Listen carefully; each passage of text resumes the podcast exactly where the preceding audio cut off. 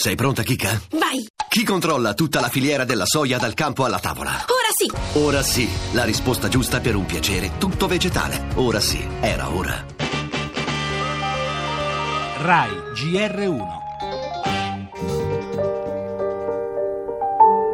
Avevano sentito Gloria poco dopo che era scoppiato l'incendio e aveva telefonato a casa, dopodiché non sono più riusciti a parlare con lei, erano disperati. Claudia è la cugina di Marco. Dalle 4 e 5 l'ultima volta che li abbiamo sentiti, poi più niente. Qualche mese era andato a Londra con la fidanzata per cercare lavoro, è un ragazzo straordinario, buono come il pane, siamo tutti dispiaciuti qui. Gloria Trevisan e il fidanzato Marco Gottardi vivevano al ventitresimo piano della Grenfell Tower. Se loro scendevano le scale venivano intossicati dal fumo che c'era, quindi erano chiusi in appartamento in attesa che qualcuno comunque riuscisse ad aiutarli, ma penso che nessuno sia riuscito.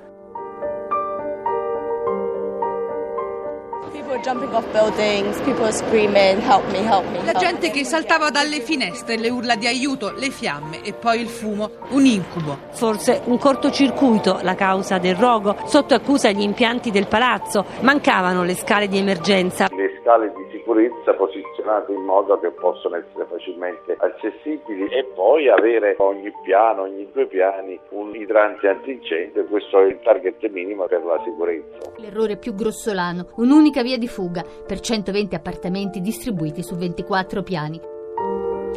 E in quella trappola mortale anche Gloria e Marco, giovani architetti a Londra per costruire un futuro. I due ragazzi veneti sono ufficialmente in una lista dei dispersi, quanto lunga ancora non si sa con esattezza, che rischia via via di trasformarsi purtroppo in un elenco invece di vittime, 12 per il momento quelle accertate nell'inferno della Grenfell Tower. Come spesso accade in circostanze analoghe, il racconto di queste ore si regge su un sottile equilibrio tra il dolore e la rabbia alimentata dalle polemiche per ciò che si sarebbe potuto fare in quel palazzo a nord-ovest di Londra. Misure di sicurezza minime per certi versi banali, le ricordava Armando Zambrano, presidente del Consiglio nazionale degli ingegneri, la cui assenza invece ha permesso al fuoco di divorare tutto in pochi minuti.